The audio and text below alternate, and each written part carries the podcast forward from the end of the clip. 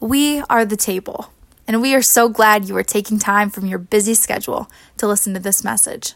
It is our hope that during the course of this message, you are inspired to move forward in life and faith. We welcome you and thank you again for joining us.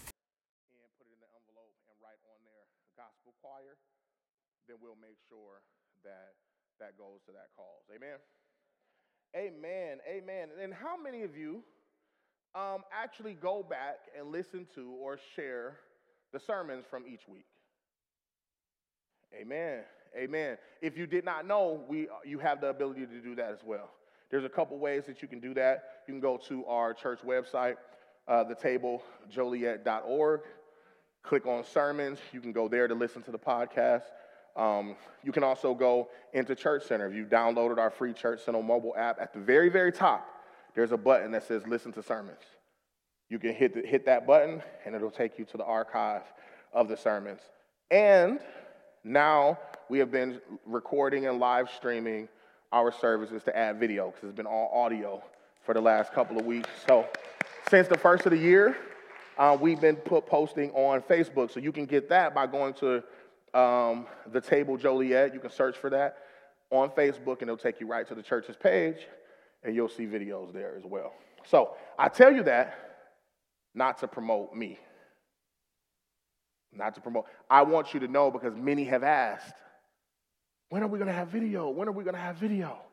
Well, bless the Lord, we're starting to have some video to share and to watch and listen to. Amen. So I just wanted to make sure that you got that notice in case you didn't read the newsletter, but I'm positive everybody reads the newsletter.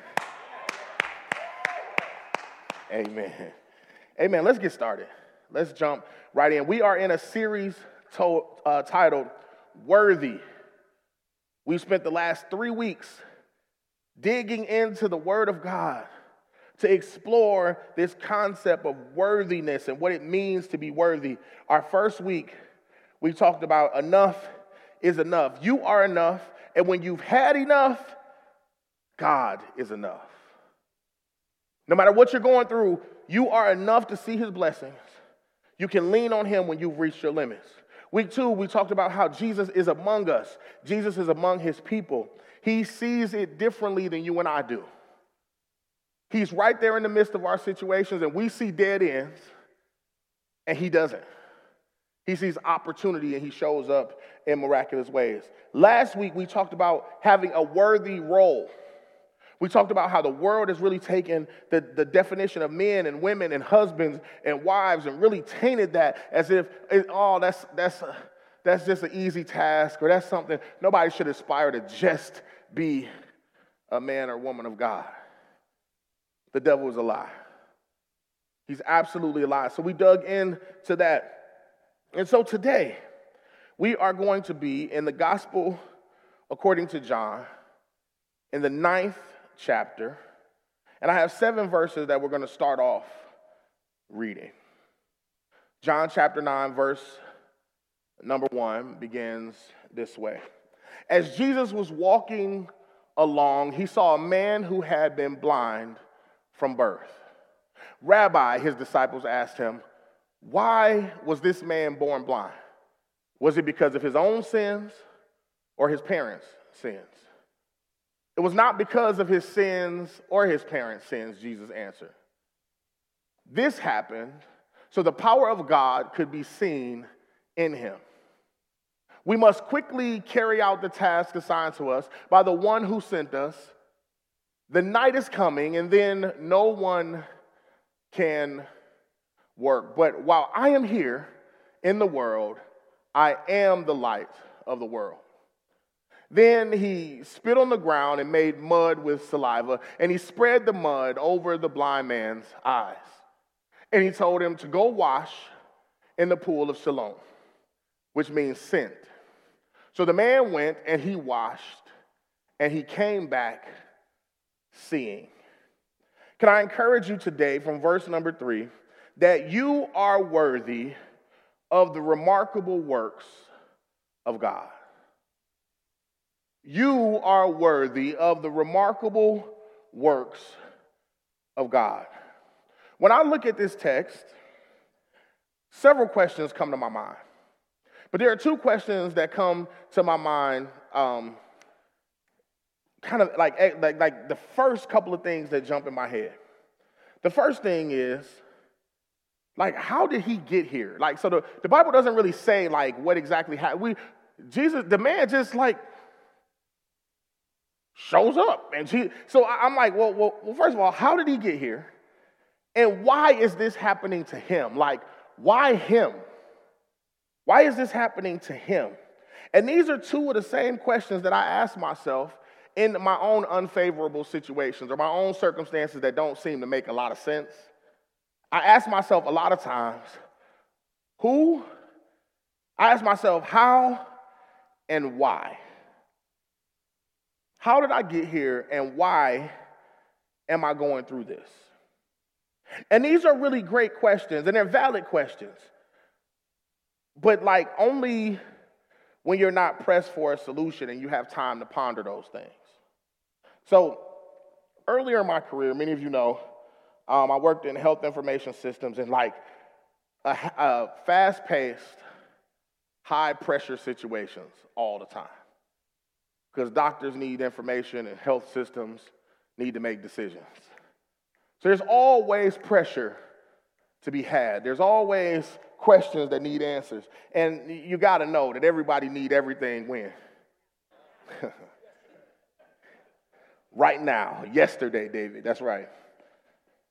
And, and through that, I remember in my career as I began to get more responsibility and I would lead teams and be uh, doing all this different programming and coming up with solutions for greater business intelligence and things of that nature, I realized that there was such a thing as analysis paralysis.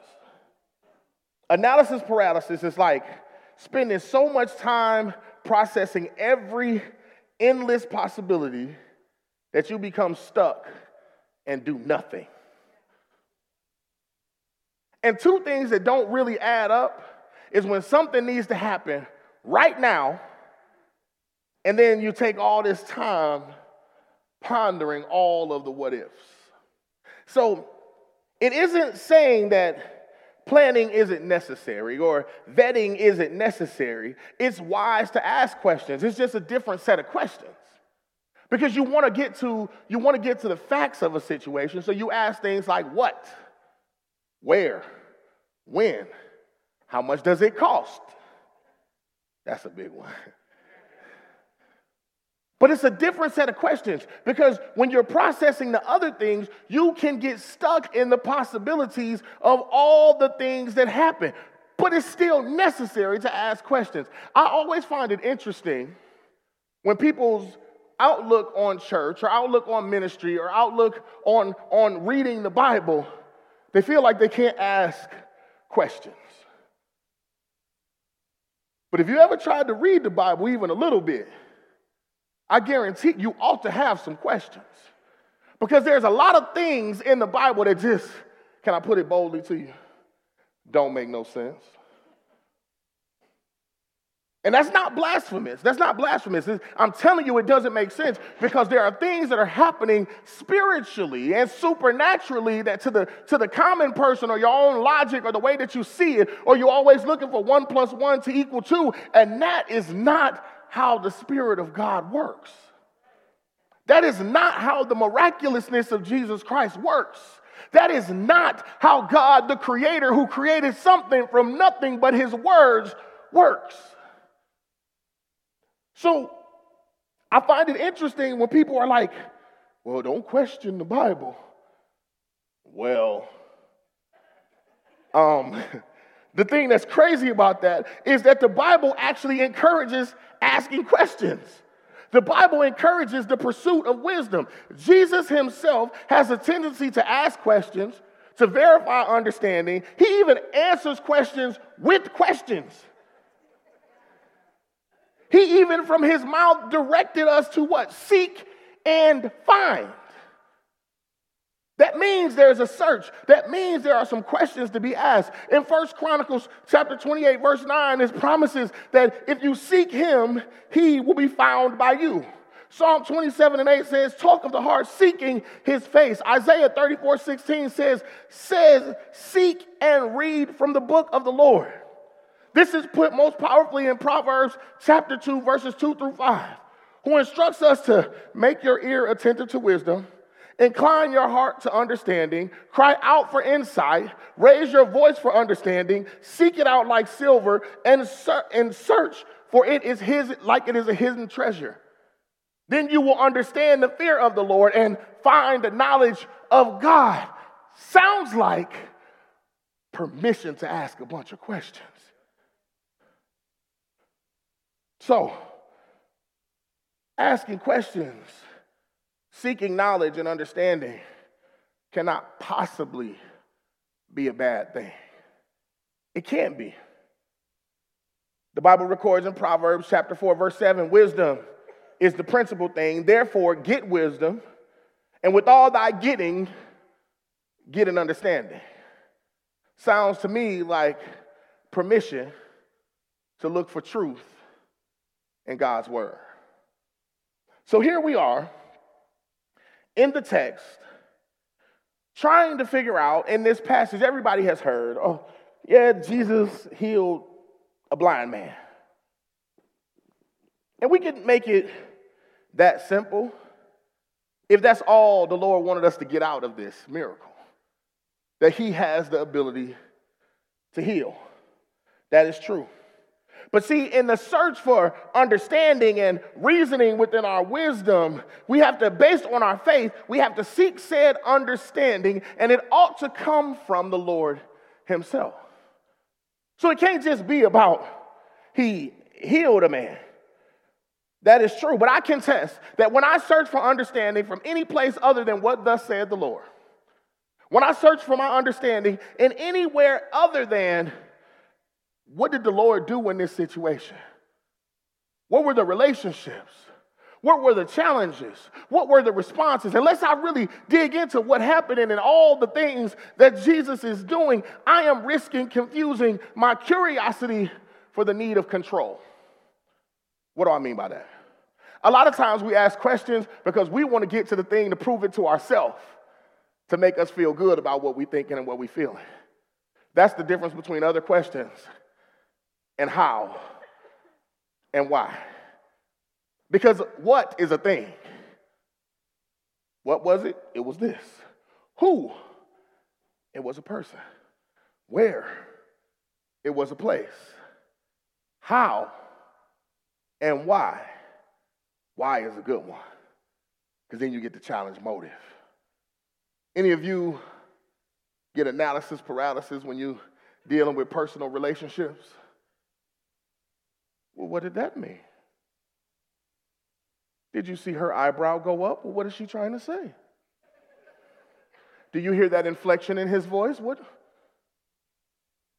I know you notice how he was tapping his fingers nervously and you look into every single detail and you try to get somewhere to help you be convinced about whatever it is that you're trying to process. Oh, don't let it be looking for some somebody did you wrong or somebody pushed you the wrong way. Then you jump to the conclusion of uh, what they meant, why they meant it, you know, because they be acting funny all the time. See, this is what we go through when we ask questions. But we have to understand that there are a couple things that are happening in this space. This blind man, we could ask those same things. And the disciples did. They said, Why was he born? Why was he born blind? Not why was he born. Why was he born blind? He had to do something. What did he do wrong? Oh, he must have been an awful person. Ah, his mama and daddy must have been awful. That's why he was blind. Maybe, maybe it's because of something in his past. Maybe, maybe it's not even the same boy. That'll explain it. He, that explains the miracle. Todd, it explains it because it's not even the same boy. So all we got to do is to find a real blind boy, and then we'll know that it really what happened didn't really happen. because this is the way our brains process. Well, how can he see now? Maybe, maybe, maybe the person who actually healed him isn't a person of God, so maybe it's actually a curse or something else is going to happen. Maybe, maybe, wait, wait, wait, wait, wait. Maybe he wasn't totally blind to begin with. He was just a percent, he was just legally blind. I never quite understood that. But whatever, you're either blind or you're not. But my point is, when it comes to the works of Jesus, our brains try to get us to process it in a way that's palatable for us.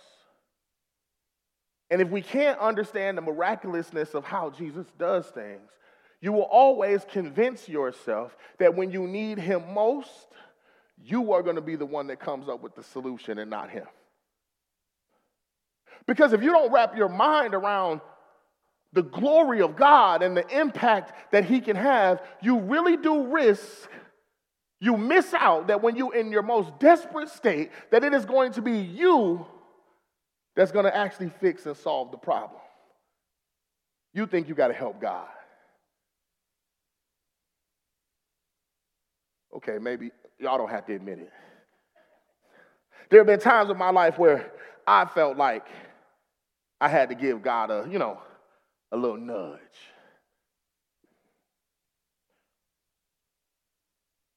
But we do that because we're trying to, the hows and the whys help us to look for reason.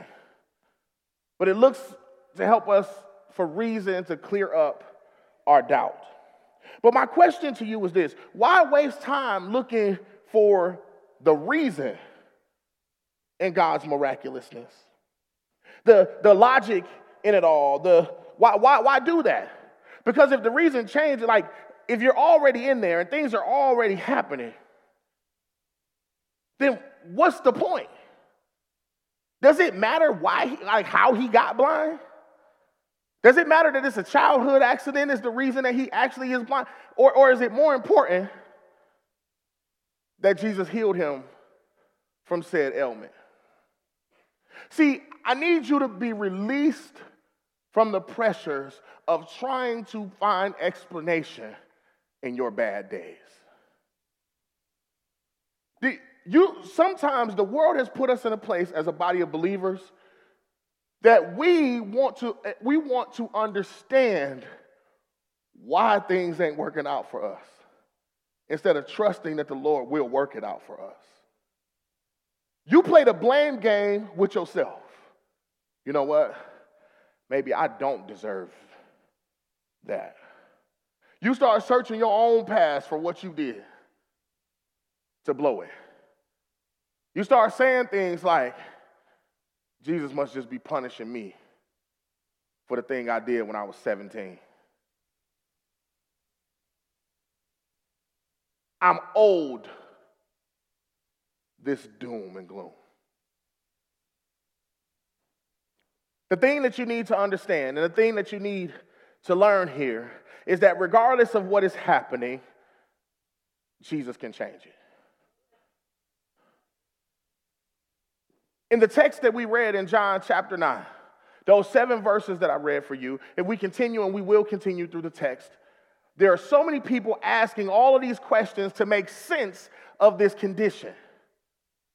You see the neighbors in the neighborhood trying to figure out who is the boy or if it's the same boy.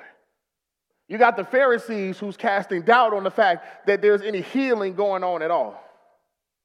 You even have the blind boy's parents hesitant, committing, yeah, our son was blind. But you got to ask him what happened. There's constantly questions in this whole scenario of what exactly is happening. And if our focus is on how to avoid getting ourselves into a what got ourselves in the situation or what's going to get us out of the situation, then we won't acknowledge that Jesus is at work in the midst of it. If all we're doing all the time is questioning what we know and questioning how we deserve or what we deserve, you have to know that we didn't deserve the grace. Just put a pin in it. I don't deserve it. And if he sent his son to die for you, guess what? He did that knowing you don't deserve it. So why you gonna waste time every day, all day, kicking around why you don't deserve it? Duh. he already knew. He already knew that there would be things that, that, that, that were undeserving, but he loved you first. In verse 3, neither this man nor his parents sinned, said Jesus. But this happened so that the works of God might be displayed in him. I told you last week where Jesus is, Jesus things happen. Where brokenness should be, things are made whole. Where famine should be, there is surplus.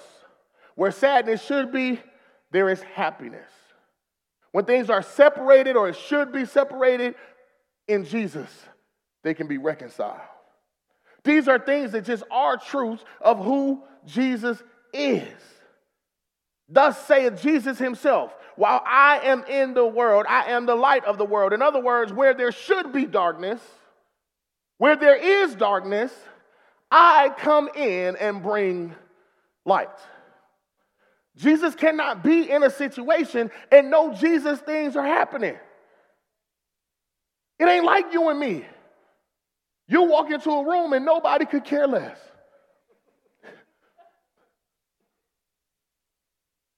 I'm sorry. I don't mean to just knock you. That ain't, but on the flip side of that, on the flip side, no, in all seriousness, on the flip side of that, if you are somebody who prays and you are somebody who seeks to walk with Jesus, have you ever gone into a space and all of a sudden the atmosphere shifts for the positive? Because what you bring into the situation, what you're bringing into the space, Jesus accompanies you, and all of a sudden, what was about to happen can't happen. Maybe you don't always go to the places that I go or know the people that I know, but I always think it's funny when people invite me places. They invite me, we show up, but there's a rule. I show up early. You know why I show up early? Any guesses? So I can leave early. Nah, that ain't there.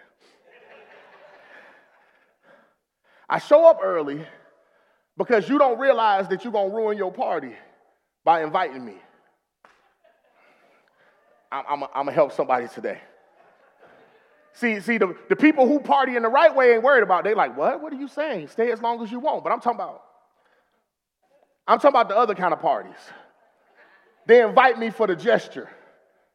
And then when I show up, it's so funny because they walk in the room and they see me and they start hiding their bottles, hiding their glass. Oh, the pastor here, the pastor here. Who, who invited the pastor? Who invited the pastor? They'll stand there and choke themselves out. About to die. But you invited me. You invited me. But, the, but, but you understand what I'm saying? I, I didn't do nothing. You called me. You told me I could come get a plate. But, but see, when you walk into a space and Jesus is with you, all of a sudden everybody get convicted. Everybody behavior's got to change because they think Jesus see them. Or somebody who knows Jesus see them. I got news for you. Jesus see you all the time.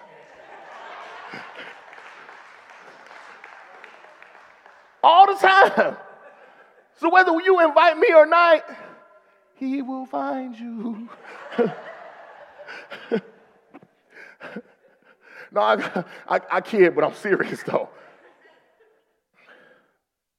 See, when Jesus is involved, everything shifts. You got to tell somebody, tell somebody this morning, things are no longer what they used to be. See, I can't explain it the boy who was who who who all of a sudden his sight was restored and he had never seen before. He kept saying, "Look, I don't know how. It just happened. He told me what to do and I did it. I can't explain it, but I can tell you this, I'm going to proclaim it.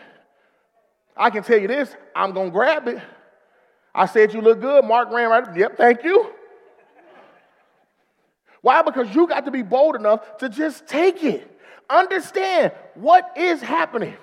In John chapter 9, verses 8 and 9, says this his neighbors and those who had formerly seen him begging before, they saw him. And they asked, Isn't this the same man who used to sit and beg? Some claimed that he was. Others said, No, he just looked like him. But he himself had to clear it all up. He said, Oh, yeah, that's me. I am him. You got to learn how to claim your newness in Jesus. You got to learn how to claim the newness that is in Jesus. And you don't have to wait till you had the newness for a period of time. Some of us get Jesus, we have a Jesus encounter, and we're gonna leave right out of here after a Jesus encounter, walk out there and let somebody else tell us who we used to be. You got to be able to, right in the moment that it happened, you boom, oh, wait, wait a second. I'm walking in something new.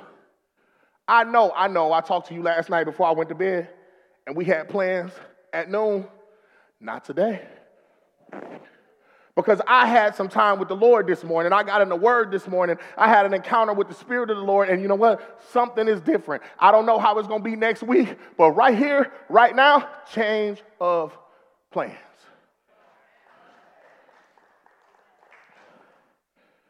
Here we are. The Word starts to talk about this manifestation of who God is. This is the point that is made. Why is this condition of blindness there? Why? I don't know. I can't tell you the history behind it, but Jesus himself said the reason that it's like this is so the power of God can be seen in him. Can I tell you something? There are some things that you've been wrestling with your whole life.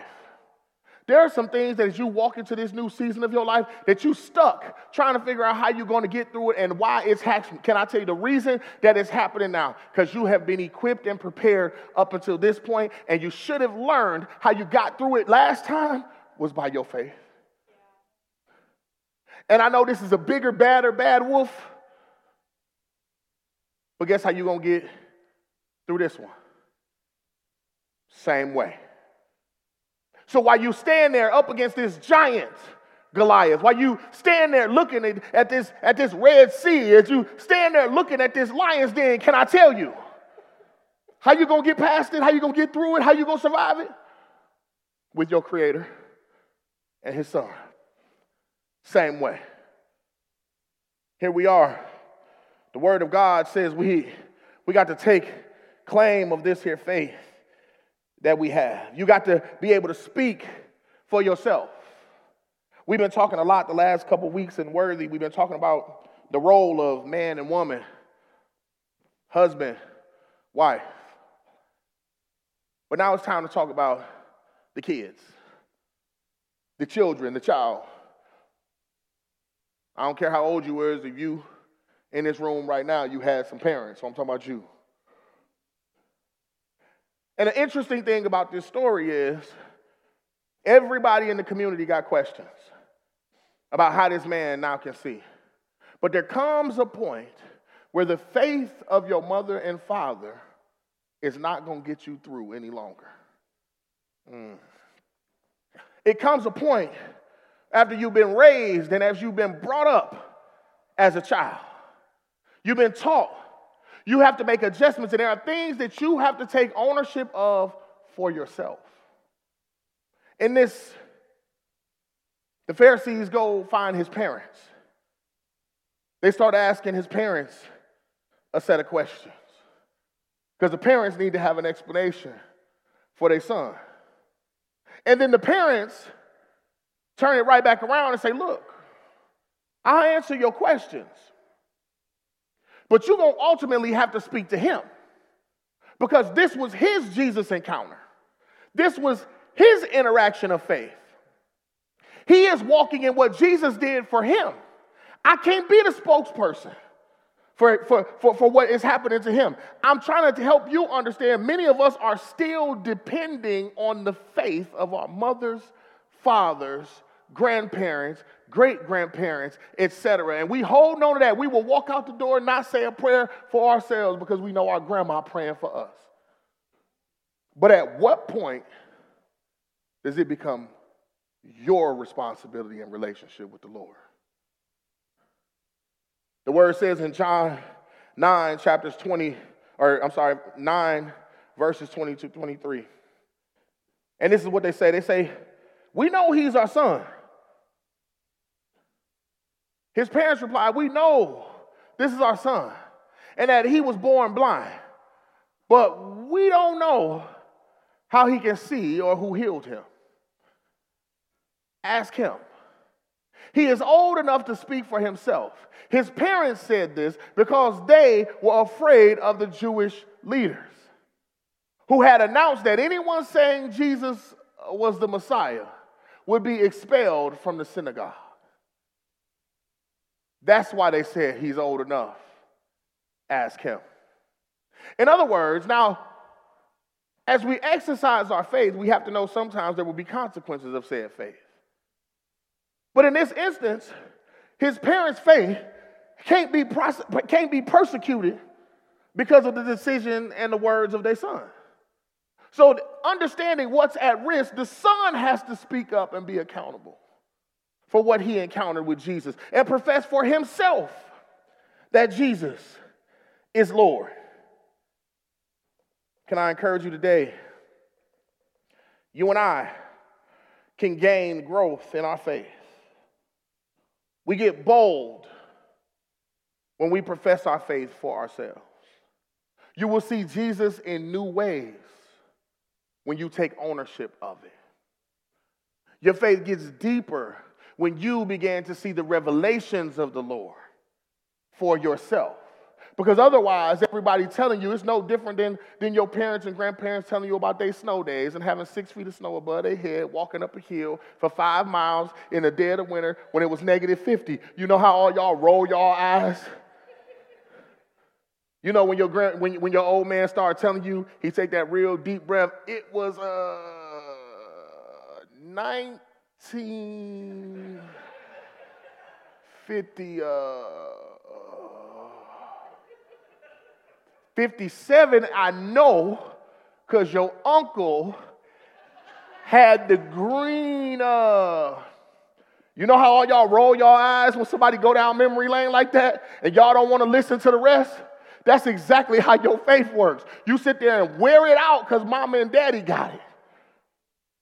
And you lean into all of their word. You say, yeah, yeah, yeah, I know, but do you know? But do you really know? Is it really yours? Are you really declaring it and adding it for yourself? The man answered in verse 30. The man himself, when everybody got all these questions and the Pharisees are pushing on everybody, the man answers. And he said, Now, this is remarkable. You don't know where he comes from now. You got to hear the sarcasm in this. You got all these questions that you're asking. Clearly, the miraculous have happened. Nobody has an explanation for this. And, and, and telling you, this is remarkable. You don't know where he came from, yet he opened my eyes.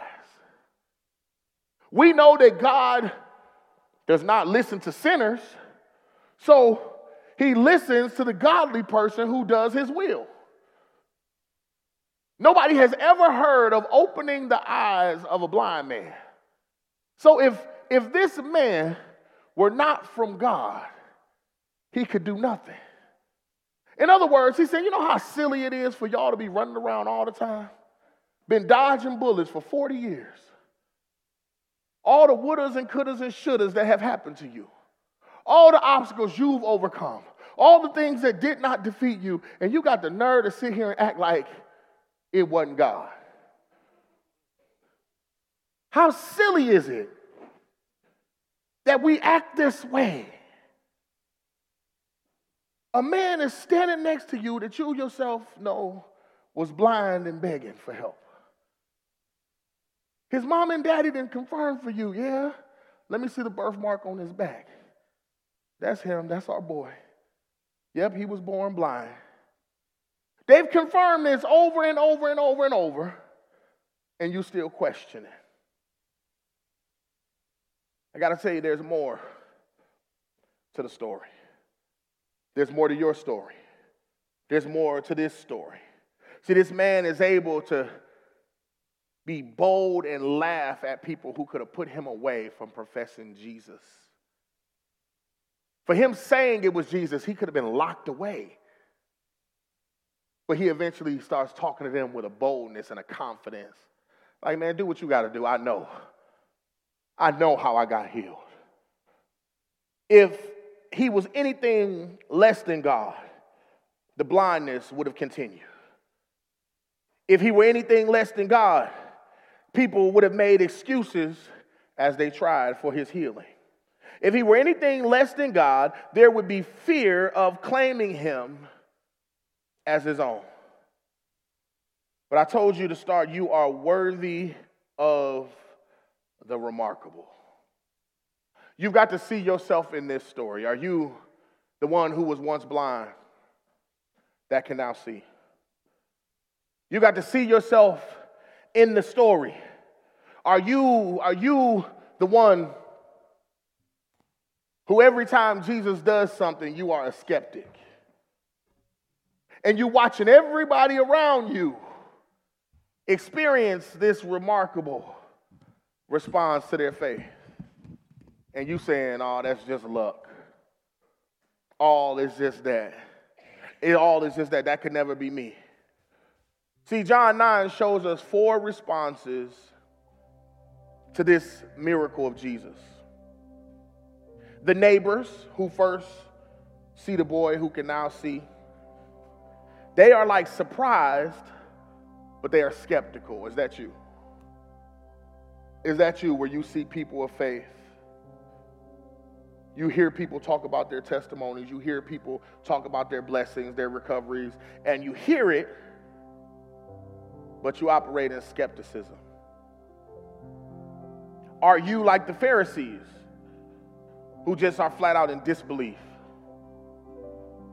They flat out just don't believe it and they to prove that that ain't God at all. Are you like the parents where you believe it, but you got to be quiet about your belief? You have not settled into a boldness of faith that says, nope, the good in my life is Jesus. The way that we, my, my wife and I reconciled was Jesus. The way my son and daughter stayed on track, it was Jesus. The way my family is together at church, it, it was Jesus. The way they made it through high school was, was, was Jesus. The way we closed on this house was Jesus. The way I got out of this situation that had, was no good for me was Jesus. When they gave me a death sentence, and then I went back and they could find nothing, was Jesus. Will you be that bold to be able to see it and walk in it? Or do you see yourself as the healed man? Healed and growing in faith. Healed, and with every minute that goes by, that you realize the glory of God and the move, the move of His Spirit in your life. Where with every passing moment, you get deeper, you get stronger, you get bolder, you get more endurance you get happier. You get excited. The words of the songs mean something different all of a sudden. The things that you used to desire start to taper off a bit. The things that used to distract you, you have no interest in anymore. Are you the kind that by the end of verse 33, you willing to laugh at somebody, say, I dare you laugh at my Jesus? How, you know what? Do what you got to do. I ain't even worried about what you're talking about because I know for a fact that my Lord and Savior turned me around. I know that He saved my life. I know that He made me into a new creature. I don't think the same way. I don't walk the same way. I don't talk the same way. I don't have the same desires. And I know before the mess happens that He will bring me through it. Are you that kind of bold? Are you getting to be that kind of person that your strength, there is faith in that? When I need strength, I'm calling on Him. When I heal, when I need healing, I'm calling on Him. Are you that place? Each reaction of the others allowed the healed man to reach a clearer understanding of who it was that healed him. So, as we prepare to take Holy Communion today, that is the thought I want to leave you with. What is your understanding of the one who healed? What is your understanding of the one who saved you? And the time is now to get a deeper understanding. It's time for us to take it to the next level, not to just believe and believe silently, but to believe and be bold. To believe, be bold, and expect. So that when you and I walk into a space, because there's plenty of spaces in the world, unless you've been under a rock, you don't realize there are plenty of spaces in the world who needs the body of Christ to enter it and to shift the atmosphere. And the way that we do it is with Jesus Christ. Amen. So I'm going to ask you to please stand. And I'm going to invite you to my left and to my right. There are two tables to the left and the right that have communion in it. As you walk and as you proceed to get your communion, that's what I want you to process. We serve a worthy, worthy God. He is so worthy. But you are too. You are worthy of the, the miraculousness and the remarkable that He does in our lives. Don't take my word for it as you come. And as you take and you just observe the bread that represents the body and the juice that represents the blood is that he knew you would need a savior. And he knew and decided for you even in your unworthiness. He knew so i encourage you to begin to open open the bread And the Bible records that every time we take communion, we do so in remembrance of him. So I just want to take a moment as everyone gets and returns to their seat. For yourself, just, just remember what has he done for you in your life? When were you blind and now you see? When were you broken and he's pulled you together? When did you need him? And he showed up.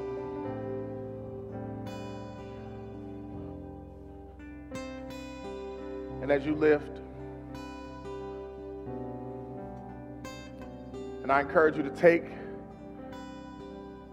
take this bread and remember all those times, all those things. As you take of the body, do so in remembrance of what he did for you.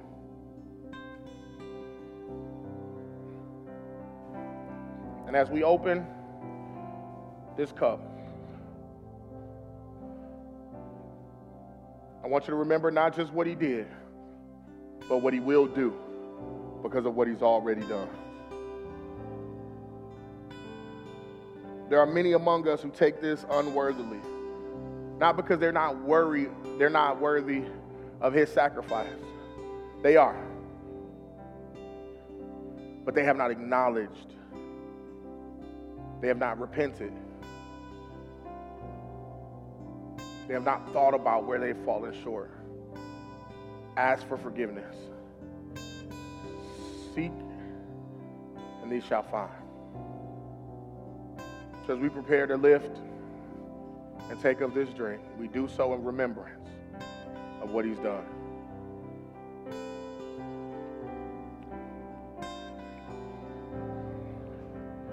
You are worthy. He is worthy. And he gets the glory now until forever. This is the message and the word of God. It is already blessed. And I pray it blesses you from now until the end of days. Thank you for taking the time to listen to this week's message. We pray it moves you forward in your relationship with Jesus.